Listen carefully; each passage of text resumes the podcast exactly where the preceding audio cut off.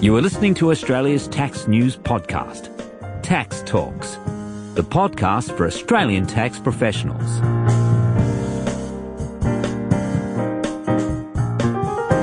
Welcome to episode 46 of Tax Talks. This is Heidi Robson. On the 1st of March 2018, the Australian Financial Review published an article about technical innovation in Australian law firms. It listed 38 of the 50 law firms who had responded to the AFR Law Partnership Survey. The survey question had been, is your firm investing in automation or AI technology? And most firms answered with a clear yes. The AFR article focused on three firms in particular, IBM, Baker McKenzie, and especially Meridian Lawyers. So I was keen to find out what Meridian Lawyers is actually doing. But you might wonder why. We are not lawyers, but tax professionals. So why do we worry about what Australian law firms are doing? And this is how I see it. Think about how similar the work in tax, accounting, and legal practices really is. We all provide professional services and deal with clients, documents, billings, and margin squeeze. So it is worth looking over the fence to see what is happening next door. Maybe they thought of something we didn't. Hence my meeting with Paul Baker and Zile Yu of Meridian Lawyers to find out more. Paul is the managing principal of Meridian and Zile is the head of innovation and special projects. So just to explain that, so our practice, we're a, we're a fast growing practice, put on 28 people in the last six weeks, another five starting next week. It's, oh wow, it's, it's enormous. But the challenge we've got as a law firm and law firms have generally is that the ability to charge hourly rates, which has been the traditional way that law firms have, have charged their clients, is still the way that clients are being charged, but the ability to increase those rates, there's a real impediment there. The market, it, it's just, the market's not really happy to pay more and more and more. So our hourly rates have effectively plateaued. But my operational costs of running the business, salaries, premises, all your, all your other things that go into running a professional services business, much like operating a tax practice, a professional services practice, they're increasing. So I'm getting margin squeeze uh, on the profit line. So the way in which I've had to grow my profit is to grow my client base and have a greater number of um, seats occupied at a lower profit margin per seat. Um, so that's what's given rise. The other thing is that lawyers only charge when they're actually working on a matter. So once they go home, clock's off, the business isn't generating revenue.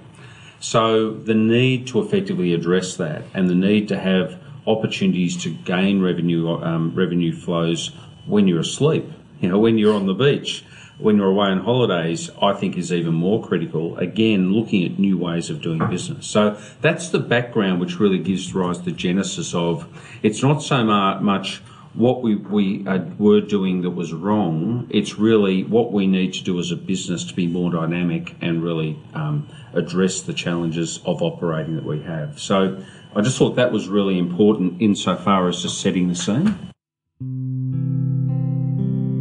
It's almost come across as a necessity, but it was it's been waiting there out there. The light hadn't quite gone on for a while.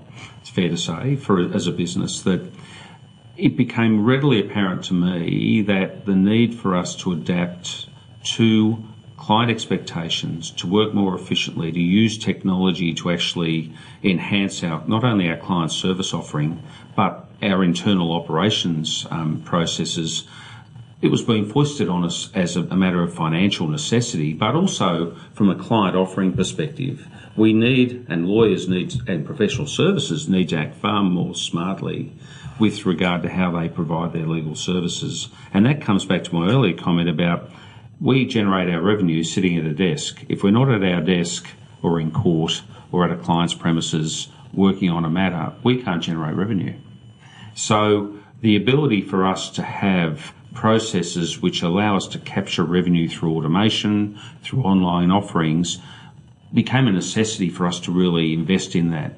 And I think that that's been the undoing of a lot of the firms that have adopted the more traditional approach of one secretary to two lawyers, all had offices, all approached their the way in which they've worked the same way for the last 40, 50 years, you're going to die if you don't if you don't adapt. So this has been effectively a necessity for us to look at practicing smarter, improving operational efficiencies, using technology to enable us to, to have speed of delivery, achieve better outcomes for our clients through a whole range of IT and technology type options.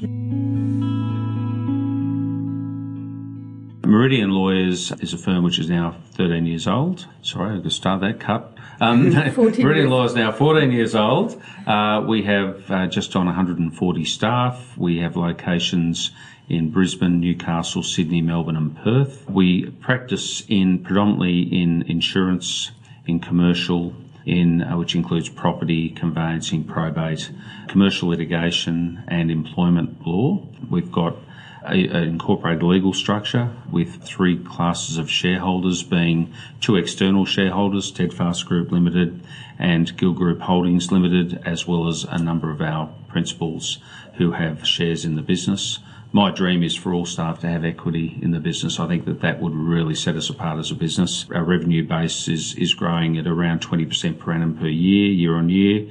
That of itself presents challenges as to culture. So it's a, it's a, a really happy collegiate principal group that we've got in firm. Do you usually represent the insured or the insurer? The insurer, yes.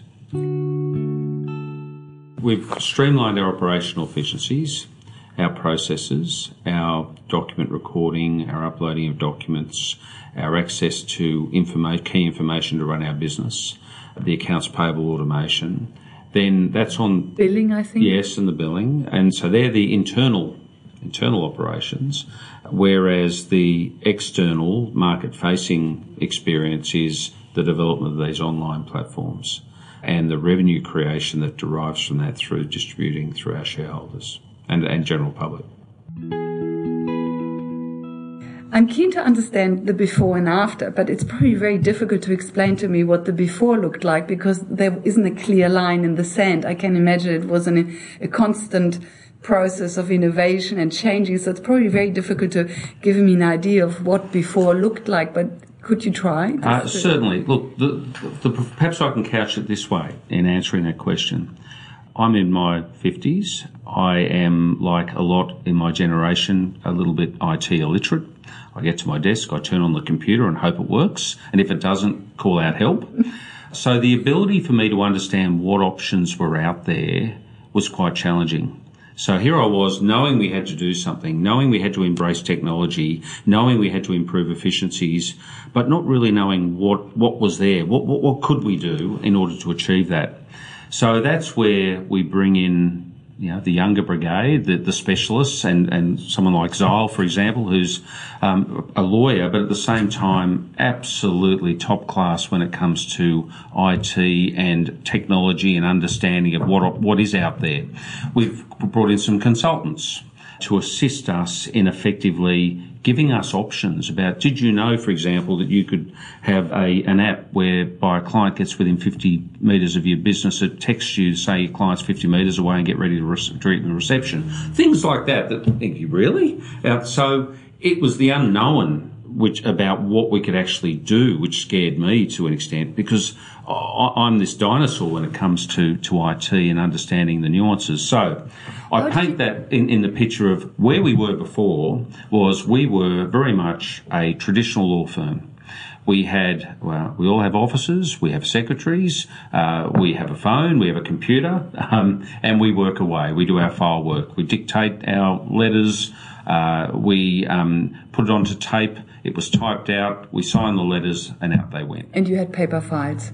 Yes, and we still have paper files for a lot of our business because 84% of our revenue is in the insurance space. So it's, uh, it's hard in some of the work that we do to have paperless files. Not in all areas, but certainly in that insurance area has been more challenging. Some firms seem to be able to be achieving that aim, and that's something that I'd like to look at, but it's not a priority for us. But the priority for us is using the technology. So where we've gone from is this more traditional, you hop into an office, you've got your textbooks on the, in the library and on, in the corridor, you, you hop in and you dictate away and your secretary types your letters, you get your letters at the end of the day, you sign them, she goes down to the post office, post them off and away you go. You've obviously gone to email. You've obviously gone to scanning documents. You've obviously gone to digital dictation, dragon dictation. All our lawyers now have dragon dictation, so that speed of service.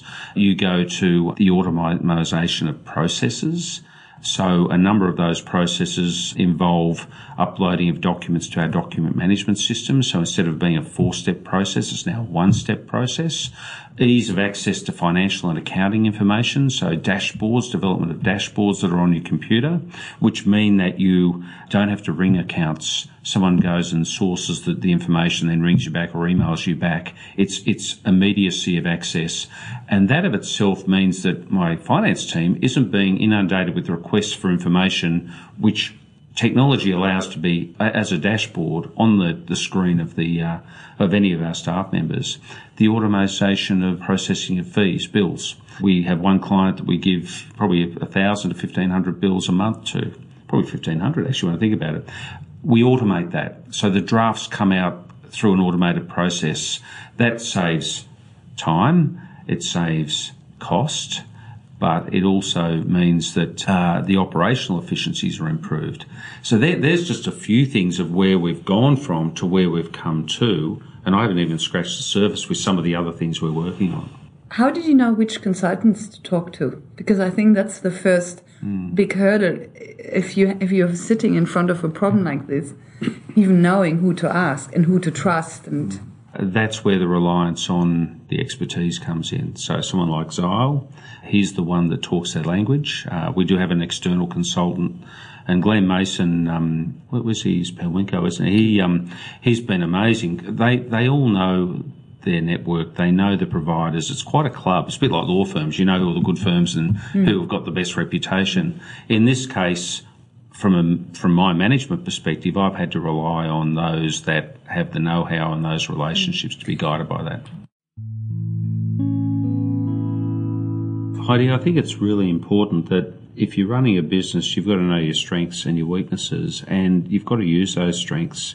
And so, people like Zile, you, you know, as you mentioned, it's quite obvious he's got the the tech knowledge, the drive, the experience, expertise to enable us then to link into who are the other experts we need to know through his connections and through other connections that they have. So it comes back to the fact that it's moving so quickly that I suppose my concern is we'll put in place some technology in the next 12 months that might be outdated in 24 months' time. So we're trying to knock over one project at, a time and get it up and running rather than doing 25 projects at one time because the concern is that a number of those projects could be done more efficiently, enhance, enhance not only revenue opportunity but the client experience if we don't delay it. You mentioned a number of initiatives before. One was the Dragon dictation. Dragon's been around for ages, so it's not really innovation as such. With respect to documents, you hinted at that you are still on paper documents. Which not surprises fully, yeah, me. not fully. We use obviously a document um, management system called iManage. iManage is probably used by 80% of law firms around the country. That actually helps when we employ staff because of familiarity with the with the system at that admin level. But there are uh, there are um, enhancements that we look at making to that system. The ability to load documents straight into the system from a scan scan to iManage, for example. The ability to extract data, client information, templates.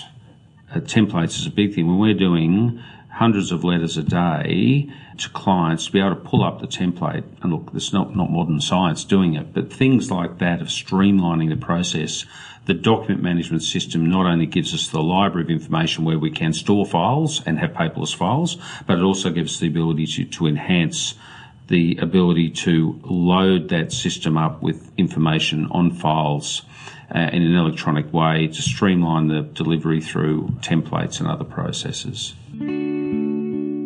How, as a tax professional, can I generate income when I'm not in the office? And that's through, I think, some documents that they might be able to put together or work with a law firm with to develop. And that's I see the opportunity for, for us to enhance their client offer and to look at speed of delivery and those sorts of things. Yes. It was just a thought. For example, trust deeds, company constitutions, etc. Yeah. Okay. You know, um, so with regard to document storage, traditionally we've had paper files. You get the archive box and you code it all up, and you on your finance system you um, have a archive number, and it goes off to a warehouse, and you pay a fortune for storage. We do a lot of childcare claim, insurance claims, so it's not as if we can tra- uh, delete or um, not delete, uh, destroy our, our those files within seven years, which is normally the norm. I understand Law Society say 10 years is preferable, but I think most firms do it at seven. But for childcare, we've got to then look at 18 years uh, when are they going to turn attain, 18 years. uh, when are they going to attain the 18 years then we allow an extra three years because of limitation period issues. So we can have to in the past or uh, currently store files for up to 21 years. So the attendant cost on that is absolutely massive. So what we are looking at and this is another separate project is what a lot of firms have done. And again we're a little bit behind the times being completely honest about that that looking at our scanning of our files electronically to store them because the cost pressures are just are just significant. You know, when we're, we're putting out 100 boxes a, uh, for archiving a month, and then you multiply that by a year, and then you multiply that, we're trying to have the childcare ones that are kept for 21 years in certain boxes and things, but that takes time. So you can see the administrative, huge administrative tasks ahead and challenges. So if we're practicing smart, automating that, having it scanned, automatically scanned, having it electronically stored is just obvious. We should have been, we should have done it before now. Are you allowed, legally allowed to Yes. just produce scanned copies Yes. in court? Yes. Yeah, so then there's no legal hurdle that stops you from. Not that I'm aware them. of, no. Yeah. Because I So- know a lot of the other firms already do that. Ah, okay. So at the moment, you still store paper files. Yes, although in some, for some matters, we do have electronic storage. So we are on the way, but for the, when we look at 80%, 80 plus percent of our file or revenue base being in paper file type matters, we have to change. Clearly have to change. Yeah. And quickly. Yes, but it's difficult to change everything at once. Yeah. You know, you have to start somewhere. So you started with accounts payable and um, automated document creation, etc. And now comes the autom- document storage. So to give you an example, Heidi, we uh, we had a list of 25 projects that we felt were priority one, which is quite daunting for a firm our size. What we've been doing is ticking them off one by one. And we've been working on more than one at a time, but it's a matter of prioritising what is the quick win from a an efficiency perspective, from a staff experience perspective, because you know that, that that also goes to morale and culture, where you know if things are working more efficiently and there's an excitement within the business, it, it's a great place to work. So that environment's been critical. So we've been certainly putting those into the mix to make sure that everyone can see the progress. Uh, things like uh, as simple like all our staff have laptops, so anyone can hot desk. Now, there's nothing novel about that. For a law firm, it is novel. There's Because not, you, because law firms used to have two screens and Yes, screwed yes. to the desk. so we still have two screens, but you can go to any desk in the. You will be able to go Do to you have stand desk. up desks? Uh, no, we don't. Not in not in Sydney, but something we're about to move premises, and something that again is important. Even someone asked for a treadmill. If they have a little treadmill under their desk, oh, okay, that's a bit novel. Not sure about the occupational uh, work health and safety uh, issues, but um, but th- that that's where we've been trying to prioritise. So, what's material for the for financial, for efficiency, for culture, for morale, and for the work experience. And you know, something I'm proud about is that our, we've got an amazing team here and an amazing engagement score, and we're growing rapidly. As I mentioned before, you know, we put on, we will by the end of the month, in eight weeks, to put on 33 staff is quite quite uh, a challenge in maintaining that culture. And, and again, you want the, the first experience of these new new team members to be really positive because if you get on the wrong foot, you're playing catch up for a while.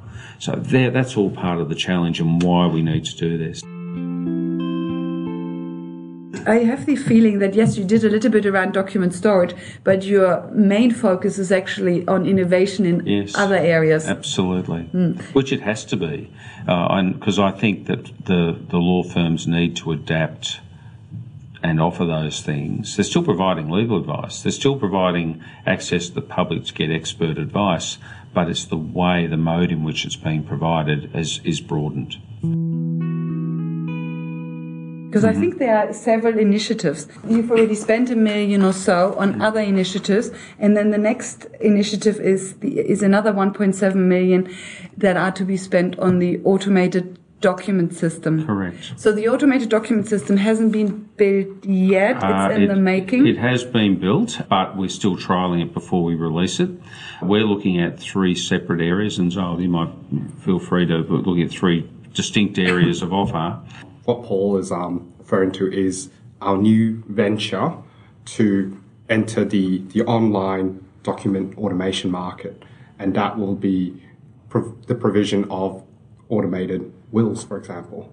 And then from that platform down the track, we'll have other various documents such as employment agreements and a whole range of commercial documents. I, I believe many of them would be quite relevant to tax professionals. Why we're going for wills initially, because wills, well, why wills when you're an insurance law firm with commercial, commercial litigation, employment, property offering?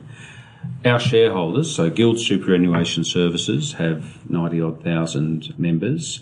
The ability for us to distribute wills through that distribution channel, and it won't be branded Meridian because it's not our core business and we don't want to confuse the market with Meridian. So it enables us to white label that for for um, for the Guild Superannuation Services client base, and Steadfast, who have thousands and thousands of members and a network of brokers, and Steadfast Life, being um, the life insurance agency, we're able also to white label through the same bot the brand in the Steadfast name for those uh, for those members. So we have a distribution channel.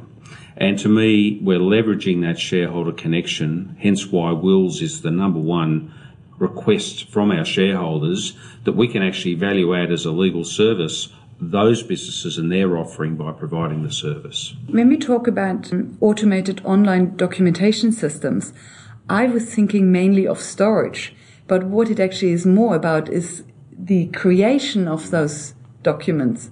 So I kind of was on the wrong ship. That's all right. Well, it's both actually. So the internal is more your documents and automation. Your external is your revenue creation through having online documents and templates that you can sell and which, if they get too complicated, trigger referral back into a lawyer to give appropriate advice. But where you have some documents being able to done, be done, completed online for a nominal cost, you actually, with the volume, again, through our distribution channels, probably, oh gee, if I said in excess of 250,000 people, probably more than that, when I look at our network, we've got that network who can actually, our shareholders can push them out to our client, they're their clients, and benefit their business and value attraction for their client base, but create revenue for us. For document storage, doc, um, you already had some technical solutions, iManage, etc., that helped you manage your documents, and that is going to be innovated. Has that already been re-engineered, or is that going to be re-engineered, or that's ticking along at the moment with the solutions you have? That is in the process of being re-engineered. What will that revamp look like? Give me a feel for what that revamp of the actual storage of documents will look like. What this uh, revamp would look like in the future is there will be a lot of processes that will no longer be required, will no longer require man- manual inputs. So there will be workflows, there will be automation, and both of those will combine with each other to enhance the delivery of services so that lawyers and support staff have more free time to focus on things that really matter, things that you know, Advise. ad- advise, you know, things that improve the client experience. So so that um, you know, there's the internal efficiency component, but there's also the the improvement of delivery of services component too. The automated accounts system is probably the biggest enhancement that I can think of to the to the practice management system. So what will happen is, and it's being tested at the moment, so we've got a May launch date, which is very exciting, but effectively it's it's an RPA, robotic processing account system, where an account will come in, our accounts will come in, they will be scanned, the robot will effectively identify the matter to which it needs to be allocated, whether it's on the general ledger, whether it's on a particular matter. If it's on a particular matter, it will scan it direct to our accounts management, sorry, our practice management system. It will then trigger a payment function for review. So it, it automates completely the accounts payable system for our business. When you're a business now of 140 staff, the sheer volume of, of finance, and particularly with insurance claims, where you have doctor's reports, subpoenaed records, you get hundreds and hundreds of accounts a day. The, the ability to process and streamline that is another enhancement. Reduces the cost of running, it'll probably reduce, uh, and it will reduce the need for us to continue to put another finance head or bum on seat as we grow because we can actually get better scale out of the existing team by having the right person doing the right job at the right level, but also having the robot or the automated process more efficiently do that those functions for us. This is a very dumb question now, but and I know I'm wrong, but that's where where I struggle to understand. My gut feeling is the only accounts payable you would have is rent and wages. What other accounts payable do you have? Oh well, um, Because we- you you mentioned doctors' bills, etc., but you're Yes. not paying those doctor bills. They might be to prove a claim, etc., but you wouldn't be So paying the doctors, would you? If we're yes, we are. So if we're defending a claim for a health professional who's been sued for negligence, we might have court filing fees to file documents, file a defence, file subpoenas. We might need records from doctors. We have expert reports where we go and get expert opinions. So in the tax Oh, okay. tax area, we might have to go to a tax specialist to get their report and advice on what a claim is worth or what the loss of income might be. We have to pay that. While we might be ultimately do a disbursement note for our client, this process also issues disbursement notes. So it, it other other invoices that we get in are you know, stationery and uh, and general operation office expenses. You know, the Friday night drinks bill, um, things that, that Oh, go to running the Yeah. business. So it's it's accounts on the general ledger and operational ledger, as well as accounts that we receive in running matters, filing fees for PPSR searches, for land tax, for ti- land titles office, for conveyance, for uh, standard form contracts we get from the law society. It goes on and on Okay, and so it's actually a paper nightmare.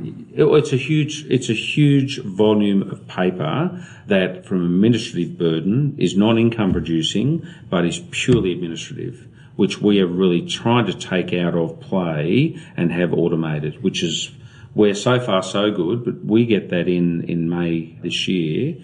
My personal view is that it's going to save us. Uh, not only a lot of headache from an accuracy and a perspective, because it, it's that learned behaviour that the, the bot has How did you know that could be automated? Through our experts, through our through our consultants. So we we did an in-depth analysis of what were the big challenges in our business, and one of the big challenges in our business came back to the fact that we had to limit the head count that was non-revenue producing, or when I say limit it, not grow it as fast as we have traditionally. I used the analogy before of one secretary to two solicitors. We need to go to one secretary to four or five solicitors, but having them doing the high-end work and the high-quality work, not only job satisfaction results, but right person, right level, right job. So by using technology to actually in, improve our efficiencies. So that was one recommendation that we came up with. I The- see. yeah. So when you when you met with your consultants and you went through all the pain points, accounts payable was one area where you could see you were spending a lot of money on admin work um, that cost you cost you money, and then the consultant said we can actually automate that and save you time. We also had some staff forums, and that was fascinating because there were things that were so it was quick wins, not all not only to do with documentation and, and automation, but things about why we've got the paper stored when we've got four printers in one spot on the floor. I spend you know twice a week. I you know three or four people go around to collect paper, so it was just practicing smarter. It was actually a whole reflective overview of where can we improve things? We, some years ago, and this is talking against ourselves as a business, because we were well behind the times, we were writing our timesheets out and having a secretary record them onto our system. Well, sh- took one secretary so five or six hours a day to do it. Whereas now it's real time, online, everyone does it as you go.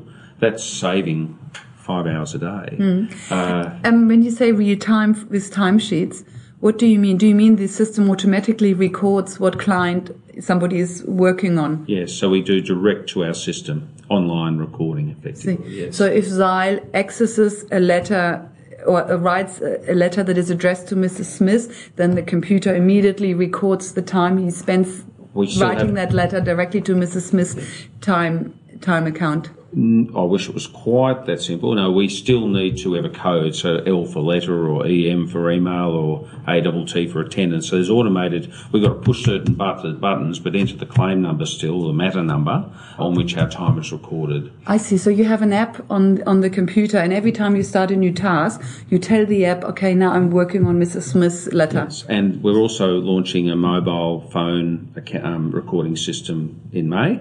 May's a big month for us, which will allow us to do that remotely as well if we're working at home because you get capturing time. We're finding we're losing a lot of time that's being lost in the, the delay, particularly when you're working remotely.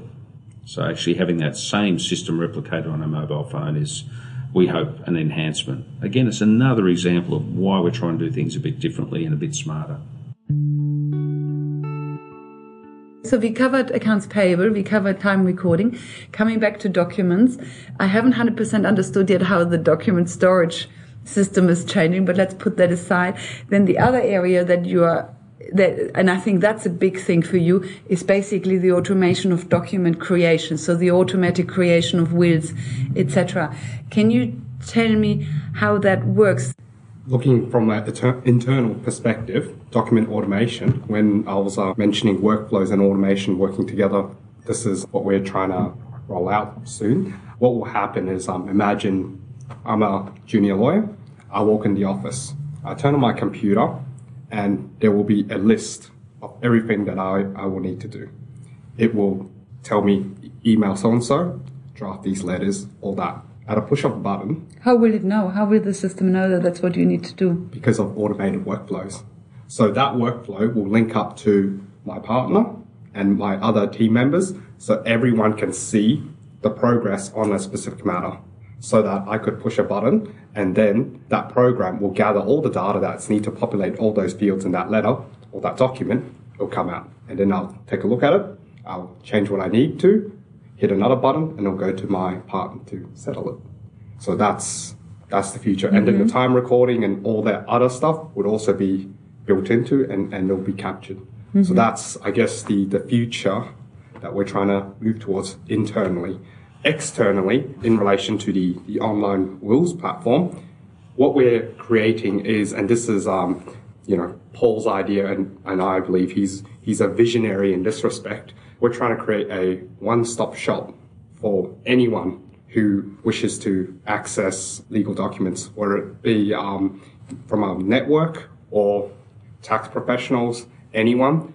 They can come in, select which document, sort of like a supermarket for legal documents, select which document. There will be various questions they questions need to answer.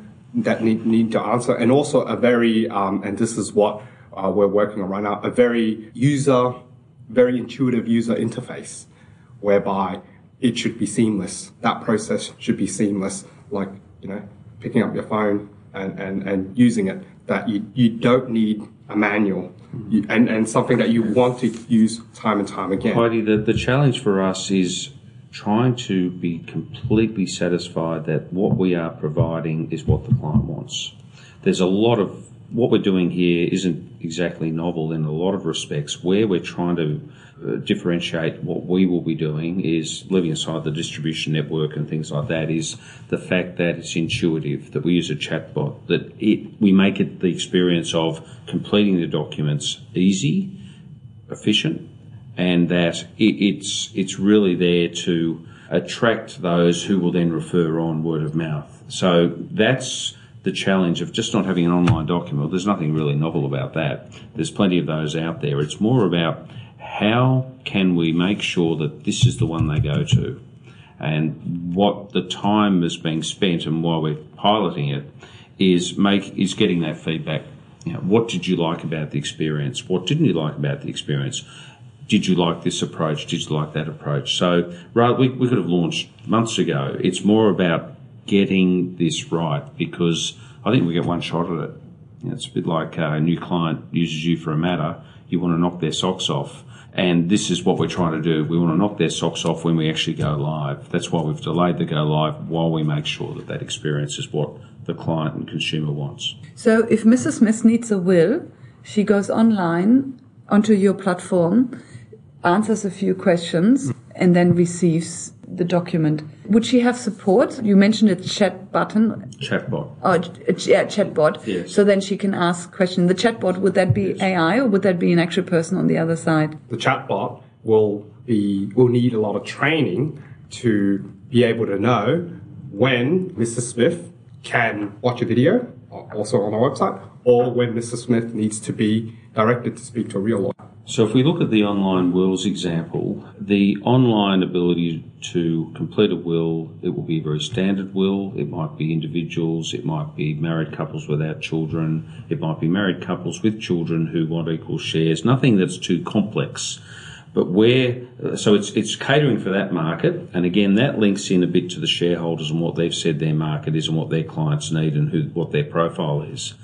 But also from a revenue creation perspective, where the lawyer is involved, the more complex ones will be referred through, as Zile said. So we're, we're trying to provide a market offering in an area for a dynamic that we understand and profile of, of client that our shareholders have and want and need. So there's a market there, appreciating that it might be in 50% of the instances where they, you know, you need legal advice.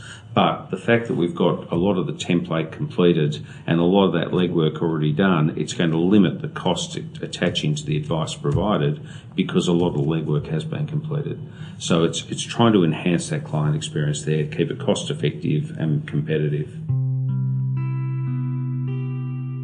I don't know. Is that quite new to the legal profession? Because we already have quite a few players around tax documents, so trust deeds, company constitutions, etc., already out online. They're offered by several providers with different levels of support.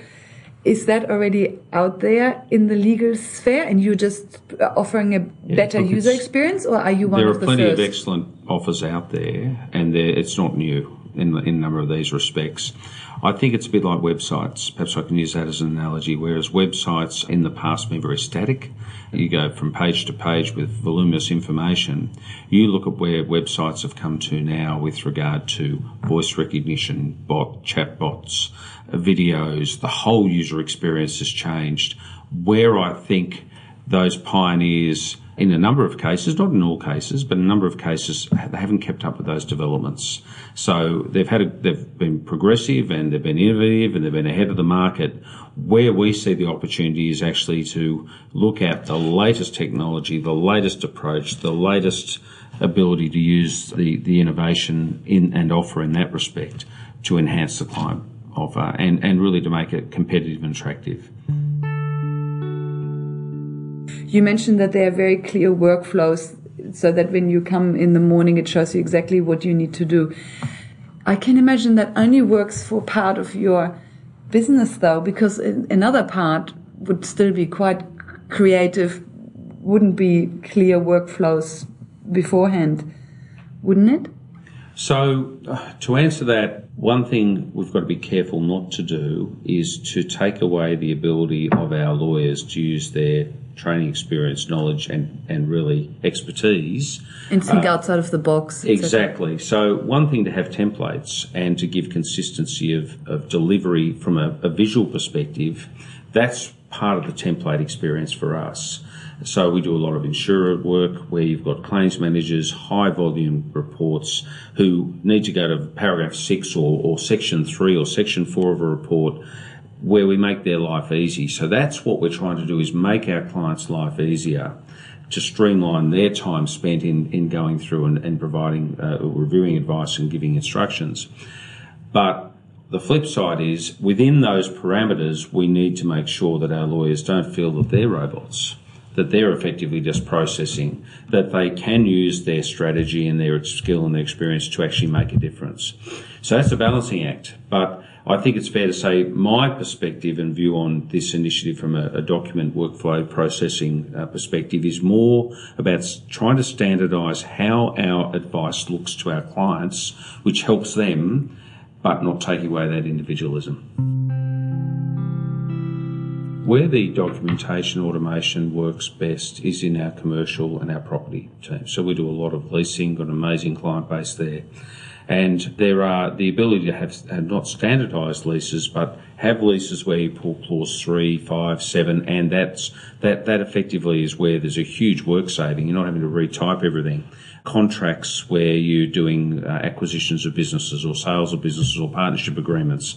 There's a lot of standard clauses there. So it's, it's again having that repository and that library to be able to streamline the process of what clauses do I need for this particular contract and having that automated rather than as it used to be until not, not too long ago and still occurs in some firms where, oh, we need a partnership agreement where we start off and they start typing. And that obviously is, is Uh, not cost effective to do that in this environment where cost pressures are so significant on professional services.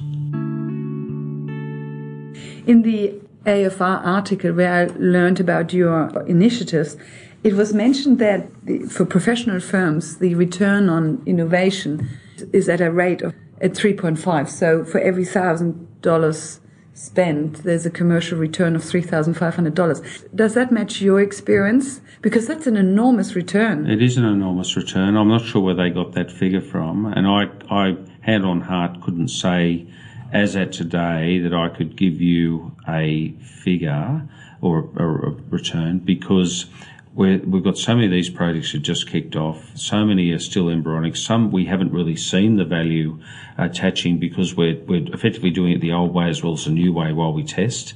And a number that are still in the development phase. We're obviously doing this to make money and get a return because we have to. But it's difficult to put a dollar value Absolutely, on it. Absolutely, very difficult. You know, I, certainly on our, our forecasting, we will get a significant return. I haven't worked out the percentage, but certainly the old R minus E equals P is in the positive, but also in so far as headcount.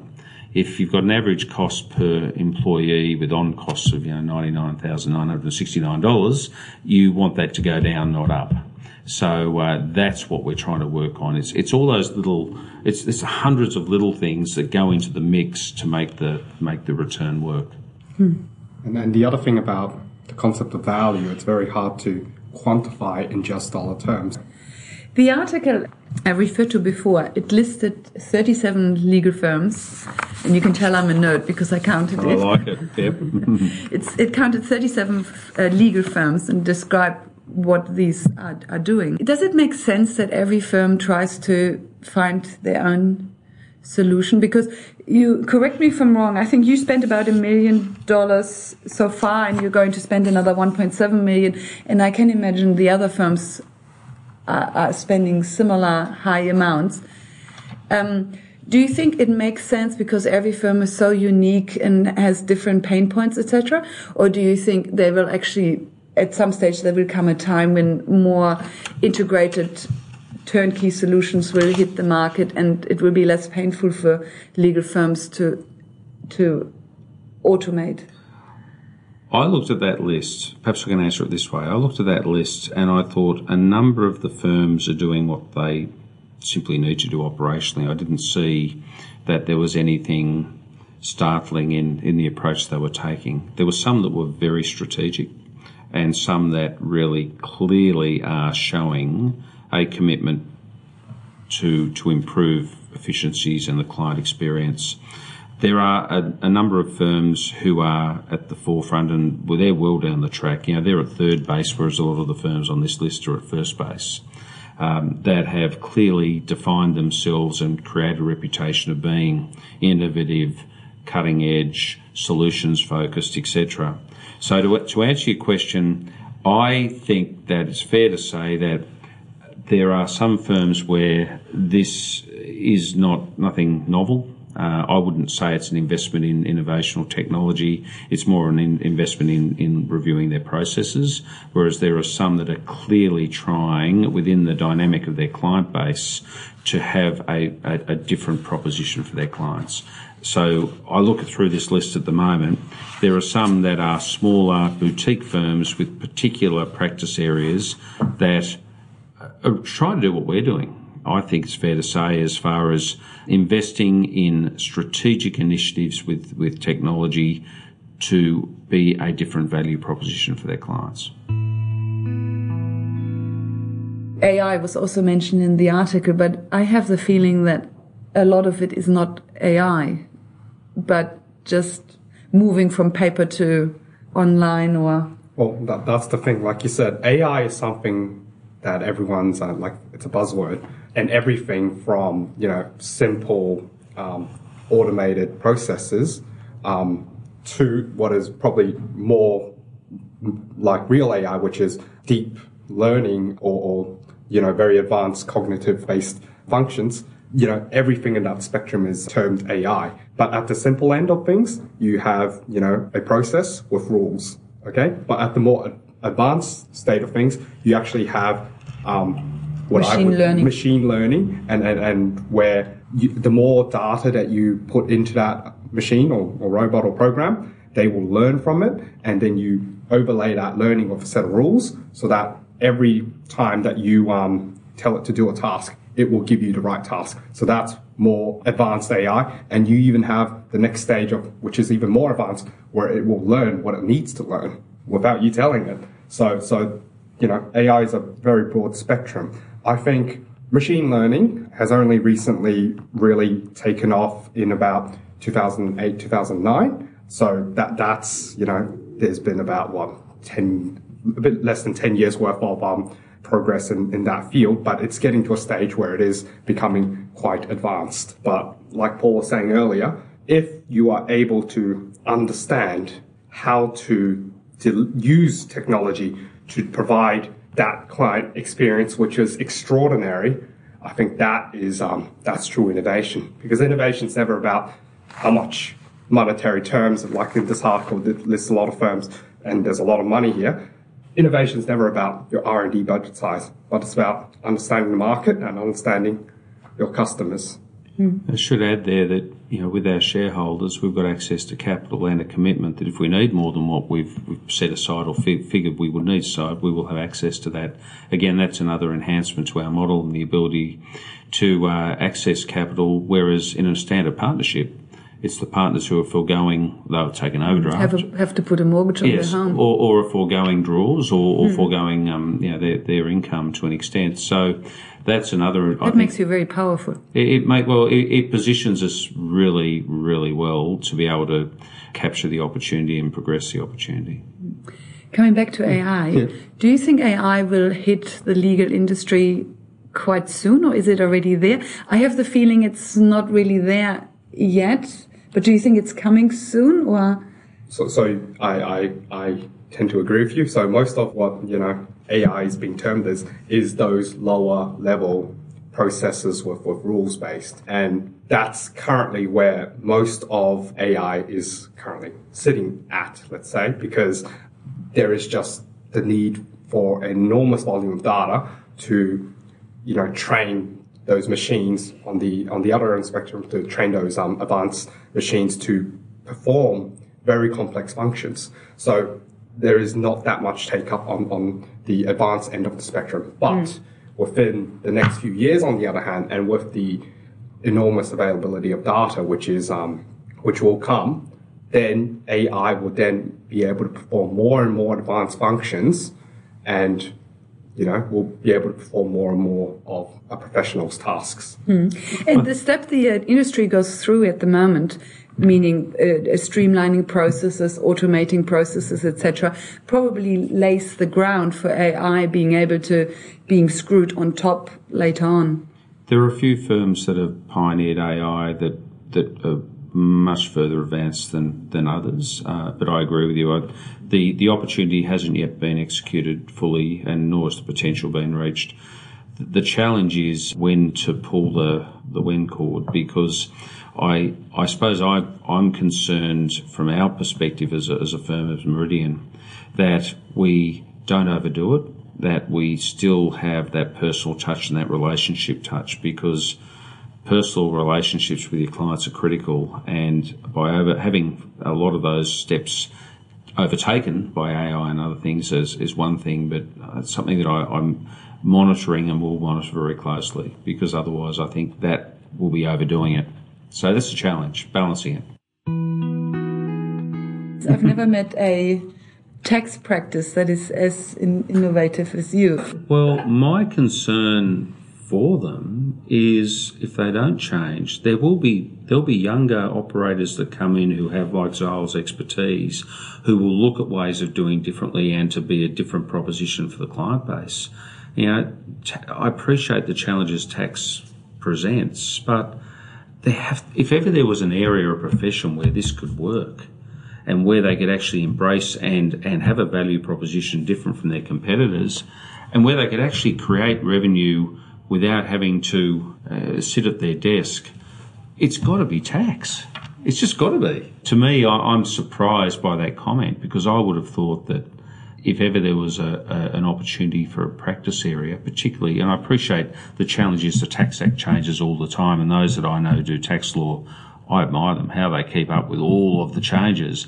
But if you have that learned behaviour, if you use automation, if you're able to somehow tap the challenges, the changes through that information being automatically be lifted from from um, the legislation into a into an automated process, gee, how how good would that be? You know, I think where we've gone as a as a as professions we had all onshore. Then number went offshore and looked at back back office arrangements and other offices being done offshore because it was cheaper.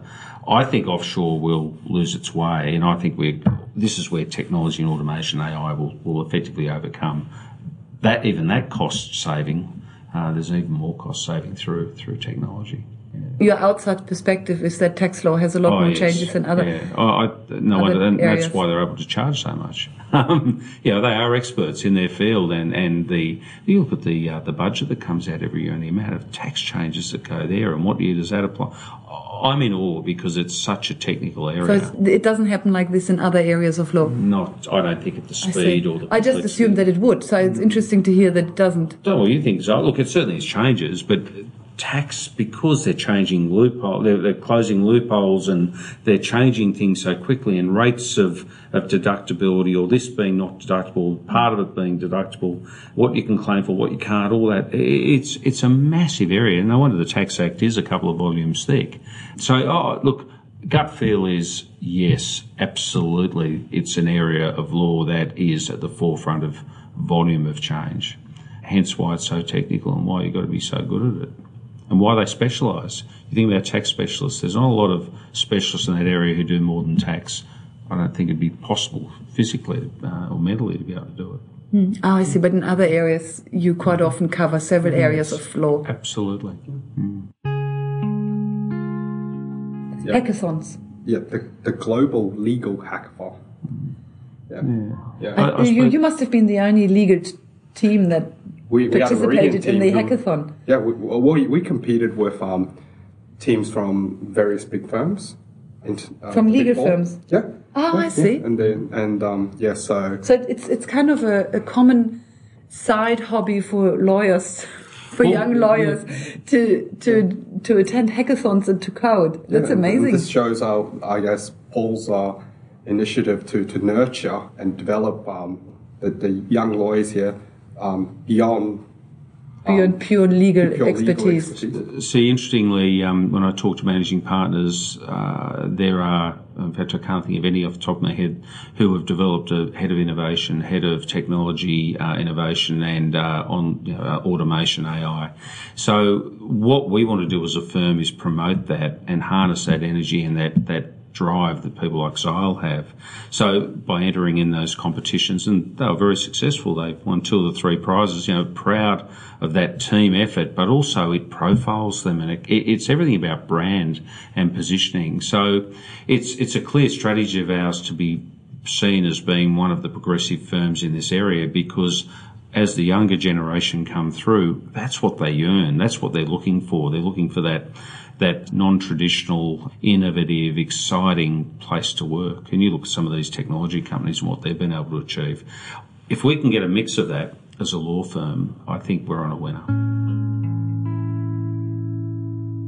Hello, Beck. Do you remember Paul talking a few minutes ago about Meridian lawyers having two corporate shareholders, Steadfast and Guild? We've got an incorporated legal structure with three classes of shareholders being two external shareholders, Steadfast Group Limited and Guild Group Holdings Limited, as well as a number of our principals who have uh, shares in the business. My dream is for all staff to have equity in the business. I think that that would really set us apart as a business.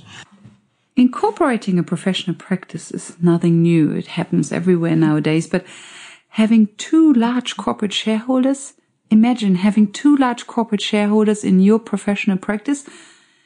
That is a new idea. The topic just came up in our pre-interview chat and I didn't ask Paul much about it, which I regret now. But I think even these short comments on the side give a valuable insight, hence my desire to share this with you. So here's Paul about the benefits of having two corporate shareholders. You started in 2004. Mm, April Fool's Day. oh, that's good. I like that.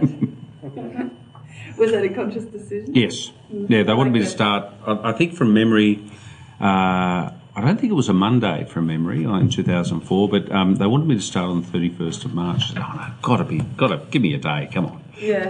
And so we started a team of 14. So we've gone 14 to what will be by the end of May, 140. So it's quite a meteoric growth spurt for us. Judging from what I read about your history, you didn't organically grow into your speciality of health and insurance law. You started out as that's your speciality? Yes. So I was a partner of another law firm, insurance law firm, and that was predominantly the practice that, that I had. I had general insurance practice, but health was really the focus in the allied health uh, space in particular. And my team came across with me, the Timber 14 from my old firm, and we effectively went from one office to another, one day from the next, and we kept going. So health was the genesis of the firm. And as we've had a new shareholder come in, Steadfast, who are Australia's largest insurance broking organisation, underwriting agency, absolutely amazing business. Having them as a shareholder in our business has given us the ability to be more of a general insurance, commercial, commercial litigation, property um, team, uh, employment team.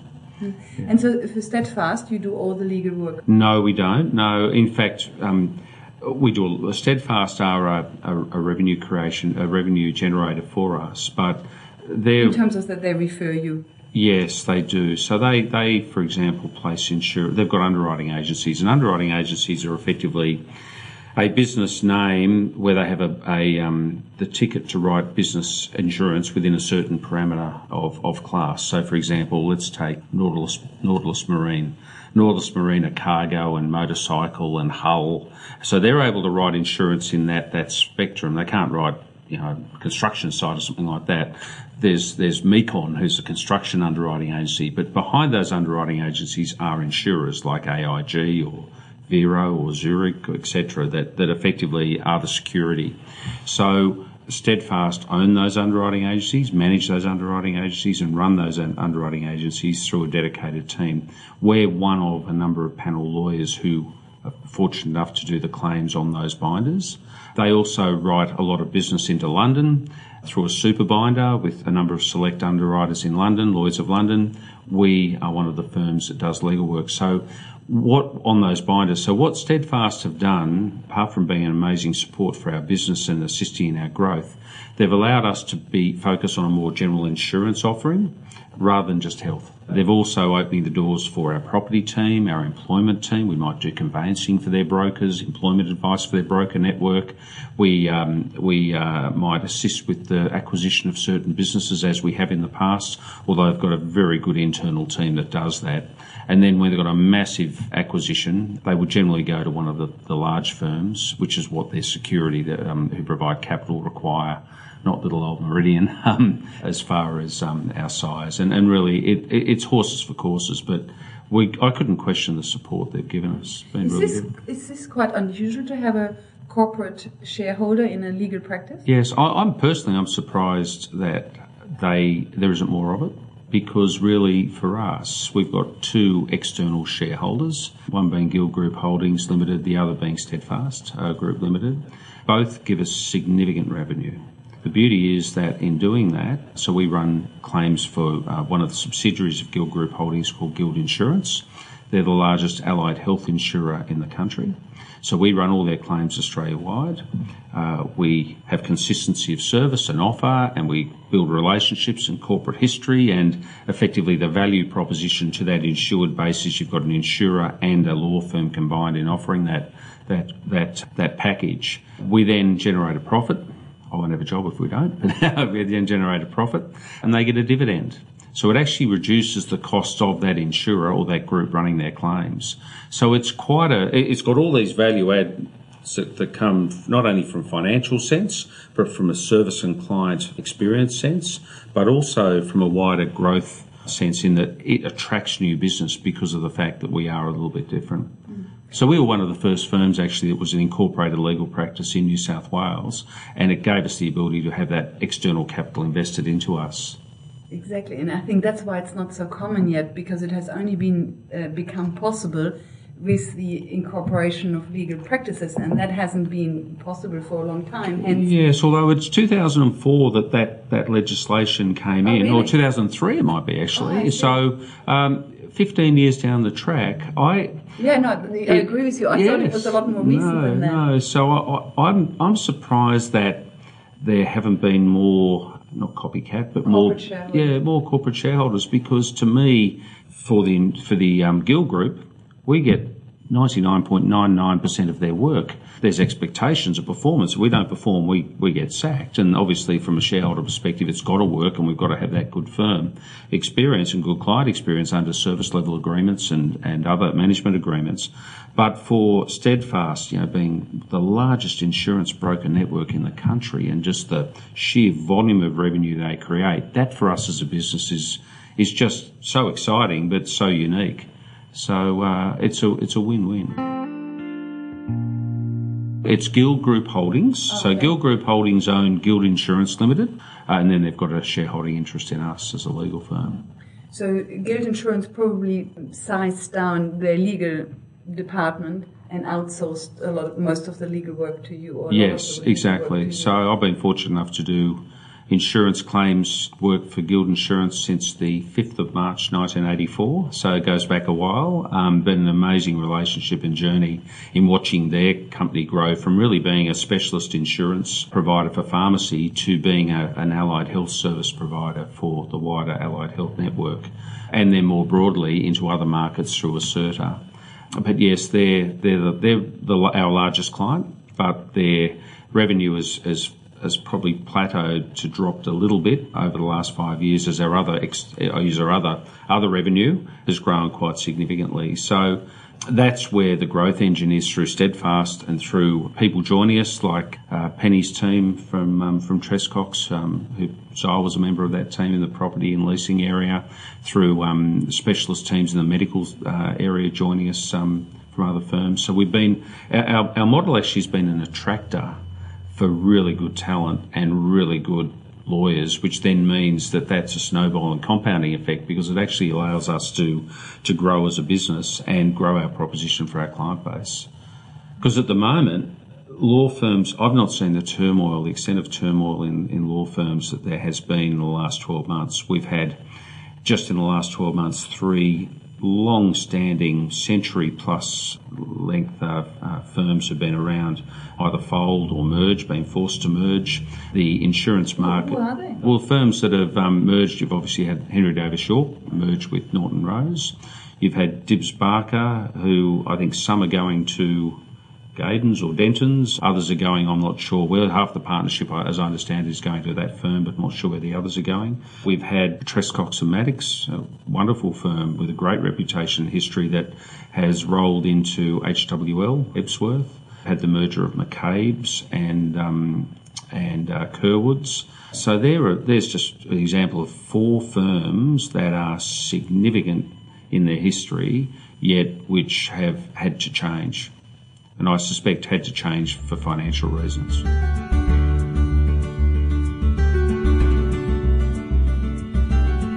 Welcome back. If having corporate shareholders works well for a legal firm, it might also work well for some tax practices. In the next episode, episode 47, Daniel Mikhail of Partners Wealth Group will talk about pension strategies post 1st July 2017. Until then, thank you for listening. Bye for now and see you in the next episode.